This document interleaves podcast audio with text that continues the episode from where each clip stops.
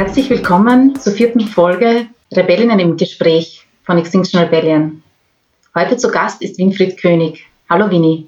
Hallo Elisabeth. Ich freue mich schon auf ein weiteres Gespräch. Es wird folgendermaßen ablaufen. Im ersten Teil werde ich Winnie einige Fragen stellen und im zweiten Teil gibt es auch die Möglichkeit, dass auch alle Zuhörerinnen Fragen stellen können. Gerne persönlich oder auch über den Chat, den wir hier eingeblendet haben. Lieber Winnie, wir kennen uns schon eine, einige Zeit. Äh, ich bin auch aus Graz und habe dich über die Ortsgruppe Extinction Rebellion in Graz kennengelernt. Und ich würde dich heute gerne zu verschiedenen Bereichen befragen und würde gerne mit folgender Frage beginnen. Wie bist du grundsätzlich zum Umwelt- und Klimaschutz gekommen? Ich habe jetzt dann die letzten Tage ein bisschen nachgedacht drüber, was so wirklich meine Wurzeln sind. Und dann bin ich jetzt dann zurückgegangen bis in meine Kindheit so irgendwie, dass so die Wurzeln, wie man äh, die Verbindung kriegt mit der Natur, dass das oft auf der, damit zu tun hat, ja, wo man das einfach kennenlernt. Und das ist bei mir schon sehr früh, dadurch, dass ich mit meinen Eltern oft wandern gegangen bin am Wochenende. Das war immer sehr schön, so einen ganzen Tag vom Berg aufgehen. Und ich war bei meinen Großeltern am Bauernhof statt Kindergarten und so. Ich glaube, dass da meine Verbindungen her sind. Und ein bisschen später sind wir dann nach, nach Liebenau, im Süden von Graz gezogen und dann, da war ich so zehn Jahre alt und habe dann die, mit dem Rad, so Radführerschein, ne, dann habe ich alleine gefahren dürfen und bin dann immer in die Murauen gefahren. Den Süden von Graz äh, sind ungefähr so 20 Kilometer. Das war so richtiger Urwald, war sehr schön. Da habe ich so die Verbindung gekriegt. Und dann später, äh, in meiner Lehrzeit, bin ich dann mit Kollegen nach Schweden gefahren, Kanu fahren. Da habe ich das Ganze dann so vom Wasser mitgekriegt. Wenn man am Wasser ist, dass das nochmal eine ganz andere Perspektive ist. Das habe ich dann gleich, wie ich zurückgekommen bin, dann nochmal in Graz auch gemacht, mein Schlauchboot besorgt und bin dann von Graz durch runtergefahren. Und es war so, dass das wie am Amazonas, so diese großen Weiden, die so übers Wasser gehängt sind und da hat man bis Mellach durch runterfahren können. Es hat ja noch kein Staukraftwerk gegeben. Und das war sehr erholsam. Und mit 19 habe ich dann Zivildienst angefangen im Krankenhaus. Vorher habe ich Elektriker gelernt und äh, habe dann gleich gemerkt, das war sehr anstrengend und habe dann gemerkt, wie sehr mir das dann hilft, dass ich dann mit dem Rad nach der Arbeit heimfahre und dann oft auch unterwegs schon, da, im Süden hat es da so ein Stück gegeben, Murauen, no, das war nicht breit, aber es war das Wasser hat gerauscht und die großen Bäume und dass ich mich dort einfach hingesetzt habe und mich dort super erholen habe können, wenn anstrengende Sachen war und ich gemerkt habe, dass ich da viel Kraft kriege, um nächsten Tag wieder ins Krankenhaus zu gehen und die Arbeit gut machen zu können. Es einfach zur Ruhe kommen, ja. Das sind so meine Wurzeln, ja. Schön, Winnie. Es klingt total schön, so einen Kraftort zu haben und eine Verbindung zum Wasser. Ich habe dich auch erlebt, wie du sehr aktiv geworden bist, wie es um ein Murkraftwerk gegangen ist in Graz. Vielleicht kannst du uns erzählen, was da passiert ist und wie du aktivistisch geworden bist dadurch. Das war, ähm, angefangen hat es 2010 da ist dann äh, Karlsdorf und Gössendorf, also das ist alles, was südlich von Graz ist bis Mellach, diese 20 Kilometer, sind dann zwei Staukraftwerke gebaut worden. Das Interessante ist, ich kann heute jeden verstehen, der sagt, er nimmt die, die Klimakrise nicht ernst, das ist übertrieben und so, weil es mir auch so gegangen ist. Und ich habe damals, wie das, also das war, meine Kinder waren dann schon äh, da die waren damals, glaube ich, so vier und sieben und so. Und das war unser Spielplatz, die Murauen da unten. Wir sind da immer zusammen runtergegangen. Und wie die dann angefangen haben, dort unten die, die Bäume umzusägen und so, da ist uns allen schlecht gegangen. Ne? Und äh, ich habe aber zu den Kindern nur gesagt, solange wir mehr Strom verbrauchen in Österreich, äh, können wir nichts machen. Wir müssen jetzt erst den Strom sparen. Ich war echt der Meinung, dass das notwendig ist. Ne? Mittlerweile weiß ich, dass wir viel zu viel Strom haben. Dreimal mehr Strom, als wir brauchen. Und ein Zehntel von dem Strom, was verbraucht wird, ist für die Haushalte, was die Menschen zum Leben brauchen. Ne? Damit wäre das gedeckt. Das andere ist alles eine Geschäftsmacherei. Ne? Das habe ich aber damals nicht gewusst und habe zu den Kindern nur gesagt, äh, wir können da nichts machen, solange wir mehr brauchen, wird das auch gebaut werden. Und das hat seinen Sinn. Ne? Und dann habe ich erst gesehen, wie die fertig gebaut waren, wie wenig Strom das die machen. Ne? Dass das 4 äh, Megawatt, auch so ein Kraftwerk, das ist so viel wie zwei Windräder machen. Und wir in Österreich momentan einen Verbrauch von 8000 bis 10.000 Megawatt haben. Und das macht 4, 4 Megawatt. Das kann man so leicht einsparen. Und da bin ich dann so wütend worden drüber. Und 2016, die zwei sind dann fertig gebaut worden, da habe ich dann gesehen, man kann eh nichts mehr machen. Und 2016 ist dann die Idee aufgekommen, dass in, mitten in Graz auch noch so eine Staustufe kommt, wo die Leute sich aber dort erholt haben. Weil die, die Bäume sind dort auch bis zum Wasser gegangen, waren wunderschöne Ufer, wo die Leute immer gesessen sind und so. Und wie ich das gehört habe, das machen sie sicher nicht. Das waren auch die Meinung vieler, das machen sie sicher nicht, weil das einfach der Erholungsam und für vier Megawatt, das, das machen sie nicht. Und sie haben es wirklich durchgezogen. Wir haben bis zum Schluss haben wir gedacht, na, die lassen nur Muskel spülen und werden dann andere Projekte machen und so irgendwie, die tun nur so, ne? Und Ding. Und dann war echt eines, das war, ich kann mir erinnern, am Montag, da war die Wahl. Wir haben noch eine Demonstration gehabt am Samstag, weil es einfach so im Raum gestanden ist und da waren auch schon, glaube, 1500 oder 2000 Leute, die gesagt haben, wir wollen das nicht, ne? Dann war die Wahl. Die Partei hat halt gewonnen, die dann sehr befürwortet hat, dieses Kraftwerk. Und am Montag in der Früh habe ich meine Kleine dann zur Schule, also zum, zum Bus gebracht und beim Heimgehen äh, kriege ich SMS, sie haben mit den Rodungen begonnen. Ja. Puh. Und dann bin ich heimgelaufen und habe mein Kanu ins Auto geschmissen und habe mir gedacht, das muss man aufhalten, das muss man aufhalten, unbedingt. Oh, es geht mir nur an, wenn ich jetzt dann dort bin. Das war auch so, so ein Ding, wo ich gemerkt habe, das muss ich machen, unbedingt. Und ich habe auch, wie ich das Kajak ins Auto dann habe, war so ein Moment, wo ich dann alles gesehen habe, welche Probleme das geben wird mit Polizei und auch in der Arbeit und so. Wenn man solche Sachen, weil das war gesperrt, das war Baustellengebiet, ne? Und ich habe gewusst, es wird Anzeigen geben und so. Ist auch so gekommen. Aber ich finde es halt noch immer wichtig, dass ich das gemacht habe und so. Die haben mich dann vor die Bagger gestellt, alleinig, weil obwohl es zwei Kajaksclubs gibt in Graz, äh, denen ist aber untersagt worden, dass sie da teilnehmen, weil sie sonst aus dem Verein fliegen, weil das ja alles verbandelt ist miteinander. Und dann ein paar Tage später hat sie dann schon, wir Leute, die haben draußen protestiert, ich war am Wasser und die haben sie dann einfach die Bäume, die noch gestanden sind, haben sie die auch auf die Bäume gesetzt und haben Zelte mitgenommen, um diese einfach zu, zu blockieren, dass das weitergemacht wird. Ne? Und die sind über Nacht geblieben und so ist das Moorcamp entstanden. Was dann ungefähr sicher ein halbes Jahr dann immer größer mit Baumhäusern und so, bis sie wieder Hambacher Forst nur im Kleinen halt, ne? Ja, und, und das war super. Wir haben auch viel dann dort aufgearbeitet. Wir sind, wir haben alle zwei, drei Tage Plenum gemacht, sind dort zusammengesessen im Kreis, 20 Leute und so und haben uns auch gut dann, ne? drüber zu reden. Wir haben gewusst, und das war gleichzeitig Erholungsort. Zweite bei den Barmann, bei der Mur unten. Wenn du jetzt so zurückblickst, was sind diese Erfahrungen, was ist rückblickend das, was du mitnimmst aus diesen Monaten des gemeinsamen Protestierens? Ja, ich habe ganz, ganz viel gelernt, ganz viel gelernt. Das Wichtigste ist einmal sicher mal dieser Zusammenhalt und wie gut es tut, dass wir zusammen reden können drüber und Sachen planen. Wir haben ganz viel gelernt an einfach Protestkultur, wo wir zu jeder Gemeinderatssitzung mit die Trommeln zum Rathaus gegangen sind und davor trommelt haben und Demos organisiert haben und Soli-Partys gemacht haben. Und ja, wir, haben, wir haben selber ganz viel gelernt. Und was, was ich auch gemerkt habe, also dass Zeitungen, dass die nicht objektiv berichten und so, dass das sehr einseitig sein kann von großen Medien.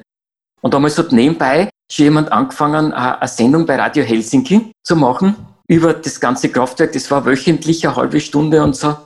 Und da habe ich auch gemerkt, das ist gut, wir können da unsere Seite einfach vertreten, unsere Sichtweise. Ne? Und dass das sehr wohl angehört wird, dann auch von den Obrigen, von den Politikern und so. Und dass das einfach ein Medium ist, wo wir dann schon auch unsere Stimme da einsetzen können und ja, dass das wichtige Sachen sind. Und auch selber die Zeitungen auch unter Druck setzen. Ich habe da jetzt dann vor kurzem, weil ich ja da bei der Mur wohne und die ja noch immer da herumbauen und mit den Baggern im Wasser stehen. Und jetzt hat der Bagger Öl verloren in der Mur. Und ich habe das gesehen, weil ich spazieren gegangen bin nicht? und habe sofort die Polizei angerufen. Und die haben mir dann gesagt, ja, das wissen sie eh schon seit zwei Stunden. Und sie haben eine Ölsperre äh, weiter unten errichtet und so. Aber die, die Bagger sind noch immer gefahren und der, der Öl verloren hat, ist noch immer gefahren. Nicht? Dann habe ich gesagt, das gibt's ja nicht. Ne? Die, die, der, der hätte ja gestoppt. Nicht? Und, und warum? Ja, es ist eher Ölsperre und so und das passt schon. Die haben weitergemacht, weil das viel wichtiger ist, die Stunden Arbeitszeit vom Bagger, keine Ahnung was. Ne? Und dann habe ich das sofort fotografiert und dann auch weitergespült über jemand an die Zeitung und so. Es ist dann nur ein Online-Bericht geworden, aber die Zeitung ist dann auch gezwungen, das zu bringen auf irgendeiner Art. Nicht? Also das können auch wir machen. Nicht? Das klingt äh, danach, dass du eigentlich ständig in diesem Aktivismus bist, immer hellhörig bist, dich immer einbringst. Also auch nachdem dieses Kraftwerk jetzt fertiggestellt ist, wo nimmst du deine Kraft her, deine Energie her, da permanent dabei zu bleiben? Ich glaube, das ist ja auch manchmal das, was Menschen sich fragen. Ich habe im Alltag genug andere Sorgen. Ich kann nicht mir noch mehr Verantwortung übernehmen für andere Dinge. Wie machst du das? Es ist so, bis, bis damals, bis 2010, habe ich wirklich, also meine Arbeit äh, ist, ist anstrengend und dann war das echt genug für mich und dann Erholung in der Natur. Das ist so dahingegangen und dann ist das halt mit, den, mit diesen Stauwerken, wo sie eigentlich diese Erholungsplätze zerstören. Ne? Und ich habe dann selber gemerkt, dass mir das gut tut. Nur zuzuschauen tut nicht gut. Man fühlt sich so machtlos. Und dass man das gut tut, das zu machen, was notwendig ist. Und wenn ich jetzt auf sowas äh, triff und ich sehe, man, das ist voll notwendig, und es ist jetzt ein leichtes für mich, weil ich das Prozedere alles kenne mit den Zeitungen und so. Nicht? Ich mache ein paar Fotos und dann kommt auch wieder dieser Zusammenhalt. Ich kenne die Leute, die das dann sofort auch weiterspülen. Nicht? Ich muss das nicht alleine machen es, dieses Netzwerk ist geblieben ne? an, an, an Umweltaktivisten. Und jeder macht da sein Teil, den er gern macht. Ich glaube, das ist also ein wichtiger Punkt, dass man das, dass man das macht, was man gern macht da dabei. Ne? Ja, es gibt dann auch wieder Energie. Ne? Das ist so was, man kann was machen. Also die Menschen sind es auch, die die Kraft geben. Ja, ja, mhm. auf alle Fälle, auf alle Fälle. Wie hat dich dein Weg zu Extinction Rebellion geführt? Das ist ja auch eine Bewegung, die von vielen Menschen initiiert worden sind, ausgehend von Großbritannien. Du bist jetzt in Graz. Wie bist du darauf aufmerksam geworden und wie war dein erster Kontakt dazu? Mhm. Ja, beobachtet habe ich die Bewegung dann ja schon länger, weil ich dann äh, durchs Moorcamp auch dann erfahren habe, das mit dem Hambacher Forst habe ich dann genauer nachgelesen und auch äh, mit der Pipeline in Amerika, wo die Indianer protestieren, weil sie durch ihr Gebiet bauen und so, wie es denen geht. Und da, ich mein, da gibt's Parallelen dazu. Das ist alles das Ähnliche. Gell? Und äh, das Moorcamp ist dann nach einem halben Jahr geräumt worden, illegalerweise, wie dann der oberste Gerichtshof entschieden hat. Das ist dann so eine Geschichte, dass man da dran bleibt, weil so diese kleinen Gerichte, die Bezirksgerichte und so, wo das vorher war, die haben alle gesagt, nein, nein, passt alles, alles in Ordnung, nicht? Und so. Und erst der, der oberste Gerichtshof hat dann entschieden, dass die Räumung dieses Camps nicht in Ordnung war, sobald es als Infostand angemeldet war. Und es ist aber dann doch passiert, mit Polizei, mit Security und so, also keine Chance, dass wir das irgendwie halten haben können. Ne? Dann waren wir irgendwie in der Luft. Unseren Platz haben sie uns genommen gehabt. Wir haben dann trotzdem weitergemacht mit Infoständen in der Stadt und so. Und dann haben wir gehört von, von XR in London, dass die dann blockieren, Kreuzungen blockieren und so einfach, um darauf hinzuweisen. Ne? Und dann haben wir gesagt, super, super. Ne? Also ganz notwendig. Nicht? Und auch in Bezug auf die Klimakrise, das bin ich dann auch in dem draufgekommen, nicht? dass das ganz wichtig ist, dass wir darauf hinweisen. Ja, wie ich dazu gekommen bin, ist dann so gewesen, dass ich dann jemanden getroffen habe am Hauptplatz, jemand mit der Gitarre gespielt und hat ein Schild gehabt wo oben gestanden ist, auf einem toten Planeten gibt es auch keine Musik. und er hat wunderbar Gitarre gespielt. Den habe ich dann angeredet und mir gedacht, super, super. Das erste, was ich da in Graz gesehen habe. Und dann hat sich eh gleich ein paar ein Gruppen gebildet von ein paar Leuten. Und was ist dann weiterhin in Graz passiert? Hat es andere Aktionen gegeben? Haben sich Leute gefunden? Vielleicht kannst du uns etwas davon erzählen, wie das weitergegangen ist. Das war, glaube ich, letzten Sommer, das war 2019. Ja, ja. Mhm. Wie ist es dann weitergegangen? Es hat dann ein Treffen gegeben, dann ist es auch ausgeschrieben worden und so. Dann, hat's, äh, dann sind auch Leute dazugekommen. Und das war schön. Das war wieder so Leute, die sich interessieren, mit denen man reden kann. Das hat gut dann, also die ersten Treffen. Das war dann ein bisschen so organisatorisch, wo, wo treffen wir uns und so. Was waren die ersten Aktionen? War mal kurz, äh, glaube ich, einfach so mit einem Banner auf die Straßen gehen. Und das immer nur kurz. Im, schon äh, Autos ein, zwei Minuten aufhalten, wieder die Banner weg und so. Und das ist ganz gut gegangen, so. Und die, was war das nächste? Dann ist es gekommen mit Siemens, dass Siemens äh, sich beteiligt hat, diese Kohlegrube in Australien zu bauen, die unheimlich viel CO2 emittieren wird. Und da haben wir uns dann auch vor die Siemens gestellt, vom Eingang, wo die, wo die LKWs reinfahren und so. Das war, glaube ich, dann ja so die größte Reaktion. Ist auch gut gelaufen, auch super gelaufen mit der Polizei und so. Die Polizei ja. hat selber gesagt hat, nicht, dass sie waren zwar ältere Polizisten, dass sie das auch wichtig finden, dass wir uns für die Umwelt einsetzen, fürs Klima. Und wahrscheinlich kommen auch deine Erfahrungen dazu gute, dass du auch schon weißt, was, was eigentlich auch unser Recht ist und vielleicht auch möglich ist. Ja, das ist ganz wichtig, dass man selber Bescheid weiß. Ja, weil ich komme immer mehr drauf, dass dieser zivile Ungehorsam, dass das auch ganz wichtig für die Demokratie ist. Dass, wenn das einfach oben in eine falsche Richtung läuft, dass es ganz notwendig ist, dass die Bevölkerung aufsteht und sagt, na, das finden wir jetzt nicht in Ordnung.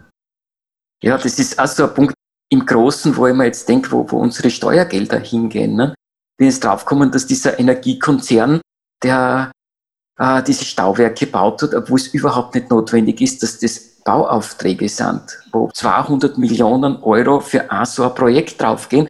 Und das ist Geld, das wir zahlen das eigentlich, indem wir die Stromkosten, also die Energiekonzern macht im Jahr 1,5 Milliarden, glaube ich, Umsatz. Das ist nur die, die, den Strompreis, den wir zahlen. Und, und normalerweise müssten sie jeden Gewinn ins Landesbudget geben, für die Allgemeinheit. Ne? Und das machen sie nicht. Sie bauen einfach weiter. Sie bauen und bauen, weil alles, was sie da investieren, brauchen sie nicht ins Budget geben. Und von diesen 1,5 Milliarden geben sie 35 Millionen ins Budget. Mehr nicht. Das andere geht drauf an Personalkosten, an, an weitere Projekte und sie machen nur Blödsinn. Sie machen nur Blödsinn, was die Umwelt aber nicht notwendig ist. Ne? Und das ist schon ein Punkt, wo wir aufstehen sollten. Und dann ist weitergekommen das mit dem Kanal, da, was wir zahlen, das ist auch viel Geld in Graz. Und da hat der, der Rechnungshof auch gesagt, also eigentlich muss der saniert werden und sie haben das Geld für was anderes verwendet. Ne? Ich merke, dass da ganz viel auch an Engagement dahinter steckt, an viel Recherchearbeit und viel, viel Zeit. Ich habe jetzt ein Bild noch, ähm, kommt mir vor Augen, wo du damals bei dieser Aktion in Siemens vor einem riesengroßen schwarzen LKW stehst, mit einer Trommel, hinter dir das Firmengelände, geht darum, dass der LKW blockiert wird, hineinzufahren. Die Polizei auf der einen Seite eine Gruppe von Extinction Rebellen auf der anderen Seite. Und du warst da so markant in diesem, als eine Person, die etwas blockieren kann, mit der Kraft der Gruppe hinter dir. Wie geht es dir in so einem Moment? Ist das dann schon, ist das dann schon Routine oder was, was passiert in dem Moment? Kannst du uns das beschreiben? Ja, ich muss da denken an, ans Kajak gefahren auch, nicht? Wie ich mich vor die Bagger gestellt habe, da war ich ganz alleinig, bin ich aufs Wasser gefahren, nicht? Und, und das ist, ist nicht so gewesen, dass ich also viel lieber gehe einfach in Wald und im Berg und setze mich zu einem Bacherl oder so, gell? Das ist das eigentlich, was, was ich gern tue. Und dass das, dass das nicht ist eine Anspannung, das hat Konsequenzen und, und, und, und Ding, das ist nicht angenehm, das ist stressig und, und vor allem gebe ich gut Acht auf allen. Es soll für niemanden, für den Fahrer nicht unangenehm sein, für die Polizei nicht unangenehm sein. Es ist so, eh so, ähm, die ganze Situation angespannt. Ich, ich, das lieber nicht machen müssen. eigentlich, die, eigentlich werden die Politiker zahlt dafür, dass sie, dass sie sich da kümmern drum. Ne? Und, und hätten die Verantwortung, ja. Aber wenn es notwendig ist, geht es mir besser, dass ich es machen kann und dann poche ich dann schon auf mein Recht, äh, das auch aufzeigen zu dürfen, zu können. Ja. Aber es ist so, dass ich in dem Moment schaue immer genau, wie geht es dem Fahrer im LKW und wie geht es die um, um den Leuten. Nicht, wenn einer wirklich Stress kriegt mit sowas, dann lass es nicht. Es, ist, es soll kaum schlecht gehen, deswegen. Ja. Es ist nicht so, dass, dass man sowas, also ich mache das nicht gern. Es gehört da sehr viel Aufmerksamkeit und, und da dazu. Ja. Ich schaue da auf alles um und um da in dem Moment.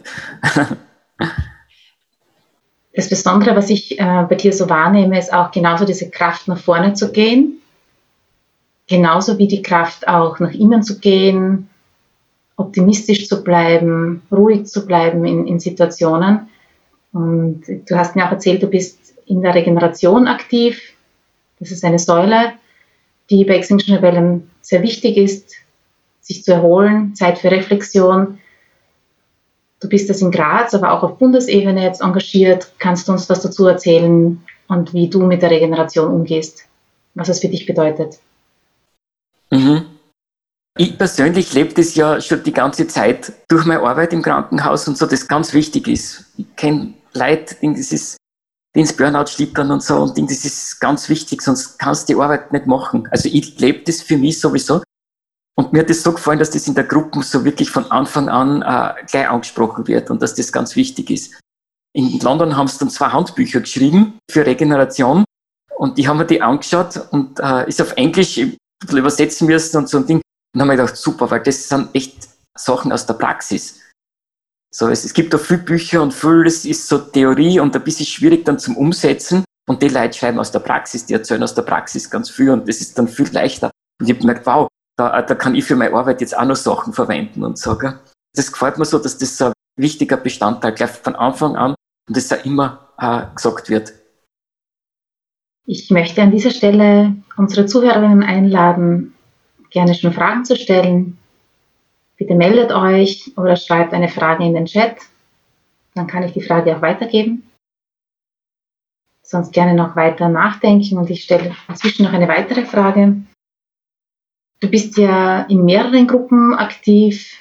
Kannst du uns noch sagen, welche Bereiche dich noch ansprechen und wo du glaubst, dass es wichtig wäre, auch weiter noch bei mehr zu unterstützen? Ja, äh, was ich ganz wichtig finde, ist, dass wir diese Information weitergeben, weil die öffentlichen Medien das nicht machen oder einfach nur teilweise oder so. Und dass jeder die Möglichkeit hat, was ich jetzt weitermachen möchte, ist, ist unbedingt diesen Infostand machen am Hauptplatz und so. Dass wir, wir können uns nur selber auf die Füße stellen, weil die großen Zeitungen und so werden das nicht machen. Gell? Die werden so wirklich der Grund, wo das Ganze herkommt und, und wie wir es lösen können. Ah, da ziehen andere die Fäden. Gell? Aber wir, wir, leben in einem Land, wo wir schon frei unsere Meinung sagen können, ohne Gefahr laufen, jetzt eingesperrt deswegen zu werden oder so. Gell? Und das Recht sollte man nutzen. Und das mache ich. Ich bin auch noch bei Radio Helsinki tätig, ein freier Sender, wo wir selber Sendungen machen können. Sie haben 200, glaube ich, Leute, die dort Sendungen machen und so. Das ist auch ein Ding, wo man das ausbringen kann. Bei Parents for Future bist du, glaube ich, auch aktiv? Friday for Future habe ich mich dann auch getroffen und geschaut, wie wir die unterstützen können. Und dann habe ich gesehen, ja, es gibt das Parents for Future. Aber das sind noch viel zu wenig. Also, dass man da wirklich, ich mache das jetzt so nebenbei und schaue, ob was zustande kommt. Wäre aber auch super, wenn, wenn einfach die Eltern im Hintergrund auch aktiver werden. Gell? Ich rede da mit meiner Tochter, die ist jetzt dann 13 und die hat mir erzählt, dass die Kinder äh, schon reden in der Klasse. Für denen ist das ein Thema und so. Und da reden sie in der Pause und, und ich meine, es ist ja auch kein Wunder, sie sehen ja auch die Nachrichten und das. Nicht? Also die Probleme werden ja präsentiert, nicht? aber woher sie kommen, das schreiben die Zeitungen nicht. Nicht? Und wie man es lösen kann. Und die Kinder damit alleine gelassen, das ist, das ist nicht fair. Das denke ich mir, denke ich mir oft, welche, welche Welt hinterlassen wir ihnen, gell? So. Nicht nur meine sind ja schon größer, aber wenn ich, wenn ich jetzt anschaue, die ganz kleinen und so, welche Welt hinterlassen wir ihnen, ne? Und das ist das Mindeste, dass wir aufstehen. Und, und das ist also ein Punkt von, von XR, also sagt die Wahrheit, das verlangen wir von den Politikern, ne? aber wir können das auch machen. wir sprechen da auch jetzt von Vorbildern. Würde ich würde auch gerne von dir hören, ob du Vorbilder hast oder welche Vorbilder dich in deinem Leben geprägt haben? Ja, ganz sicher meine Eltern, die sehr, ja, die mit viel in die Natur gegangen sind, die mir die schönen Sachen gezeigt haben. Und äh, das genügsame Leben, irgendwie, dass alles einen Wert hat, dass man nichts unnötig verschwenden soll und so, dass das alles, woher kommt, produziert werden muss. Und auch meine Großeltern, meine Oma, die so die Zeit dann nach dem Krieg und so erlebt hat, ne? die dann gesagt hat am Bauernhof, dass, dass das halt nicht wertgeschätzt wird, die Arbeit von einem Bauern und so, weil jetzt gehen, die laufen alle in den Supermarkt und so und es ist, es geht nur darum, wo es billiger ist. Aber falls wieder eine Krise kommt oder so, dass, dass die Leute es dann schon schätzen werden. Ne? Und mir kommt vor, die Leute werden, werden, werden schon bewusster jetzt dann und so. Die Themen kommen nicht schon wieder. Ne? Wie kann man anbauen und so. Was ein bisschen noch dazu passt, dass ich mich selber, weil ich da im Süden wohne, dass es da so, hm, ich weiß nicht, ob das jetzt ganz dazu, aber es geht einfach darum, wie die Leute nach dem Krieg gelebt haben. Und dass ich da viele Geschichten gehört habe, auch beim Murcamp und so, weil das auf einem sehr empfindlichen Gebiet dort da war, mit dem Lager Liebenau am Zwangsarbeiterlager. Und neben uns, neben einem Camp, waren so Schrebergärten.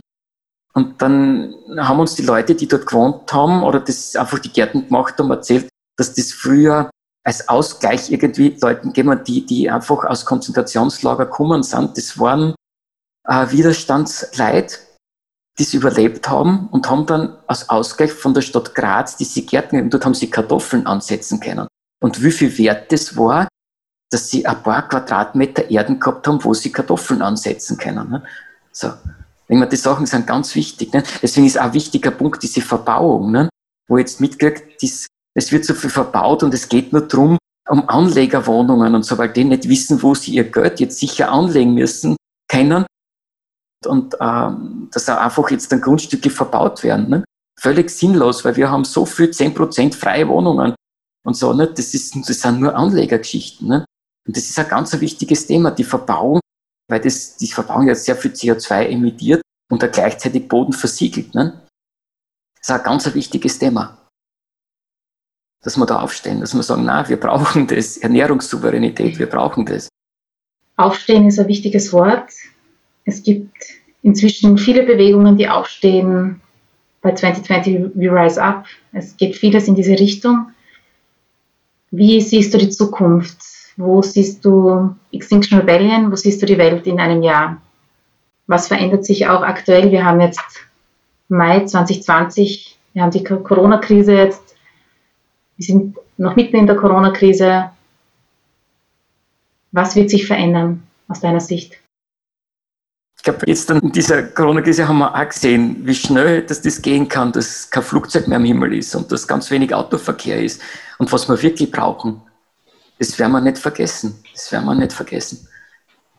Und wenn es jetzt darum geht, wie das weitergeht, was ich jetzt dann so gemerkt habe von Rettet die Mur und so, man kann nicht sagen, wir haben diese Schlacht verloren. Ne? Die sind da drüber gefahren. Ich kann mich an eine Werbung erinnern, die dann überall in den Zeitungen war, wo gestanden ist, so, unser Heer schützt Wasser und Strom. Das war so ein bisschen die Antwort, wenn wir keine Ruhe geben, die schicken uns aus Bundesheer und so, ne? Wo, wo es ja Ding beim Hambacher Forst ziemlich umgegangen ist, ne?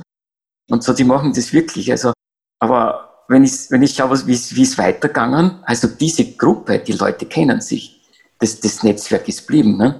Und wenn es jetzt irgendwas gibt, dann kenne ich die Leute, äh, die mir die Fotos jetzt weiter an die Zeitung spülen und so dieses Netzwerk, das bleibt bestehen. Die Leute kennen sie.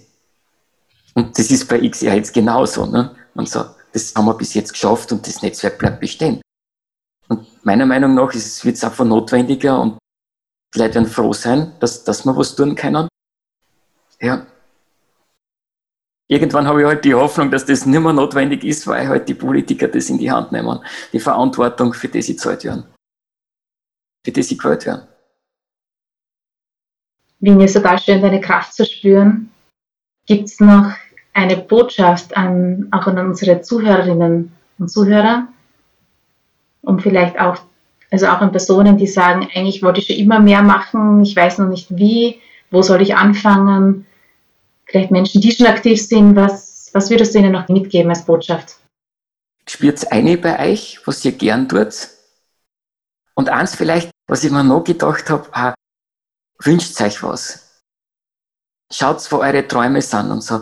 Wir sind jetzt ein paar Sachen wieder und die ganze Zeit in der Bewegung ist man Ding, wo einer einfach seinen Traum ausspricht, seinen Wunsch ausspricht und der andere und es selber nicht für möglich haltet, aber ein anderer hat die Möglichkeit.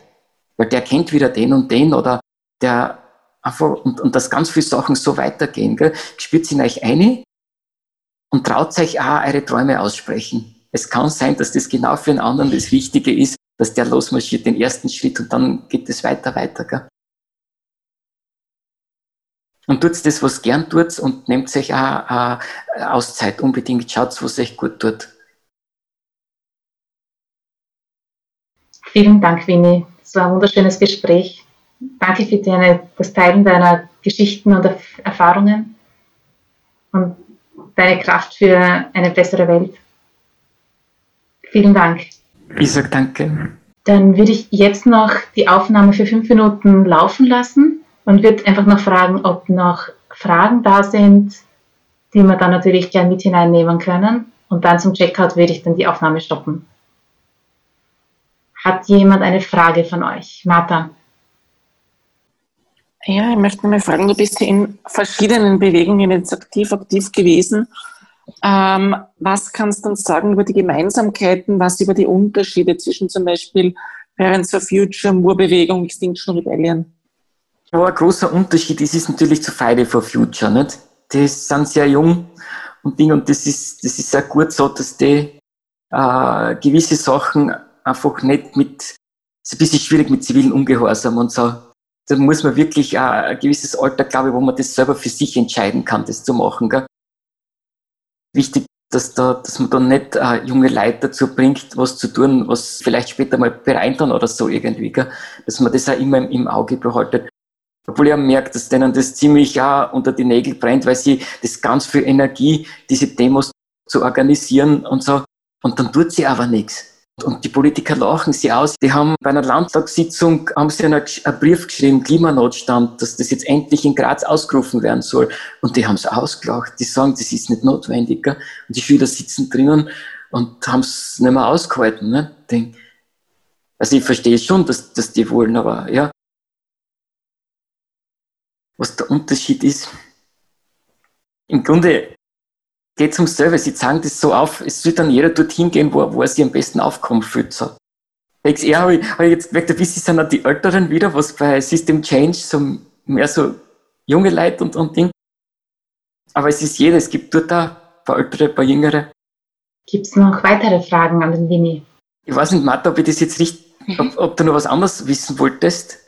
Ja, die Gemeinsamkeiten hätten mich interessiert, nämlich was ist ähnlich bei Murbewegung, ähm, FFF, XA. Gemeinsam ist einmal sicher, dass man Aktionen macht, dass man es aufzeigt. Wie auch immer, ob man es jetzt über die Medien spürt oder auf die Straßen geht. Mir ist es vielleicht spezieller Fragen, genau, tue mir ein bisschen schwer jetzt, das so zu beantworten. Trotzdem danke für den Einblick. Ich glaube, es hat viel mit den Leuten zu tun, die dann einfach äh, in sich sammeln in der Gruppen und wie das dann weitergeht. Gell? Was dann eingebracht wird in die Gruppen selber und den Weg geht sie dann irgendwie. Es hat viel mit den Menschen zu tun. Bei so lokalen, lokalen Geschichten. Vielleicht im Großen kenntest du da eher, Elisabeth, gell? Ähm, das sagen, wie das auf Bundesebene dann ist, weil das ist ja bei System Change, die sind ja auch verbunden miteinander. Im Großen, habe ich nicht so den Einblick, wie es im Großen dann ist. Ich würde vielleicht noch was abschließend sagen zu dieser Sendung und dann können wir eh in den allgemeinen Austausch gehen. Wenn das passt, Vini, dann würde ich noch ähm, zwei Sätze sagen. Ich danke allen Zuhörerinnen und Zuhörern fürs Dabeisein und freue mich schon auf die nächste Folge von Rebellinnen im Gespräch. Ihr könnt uns natürlich auch kontaktieren. Wir freuen uns über Nachrichten per Mail an info@xrebellion.at oder ein Besuch auf unserer Website www.xrebellion.at. Bis bald.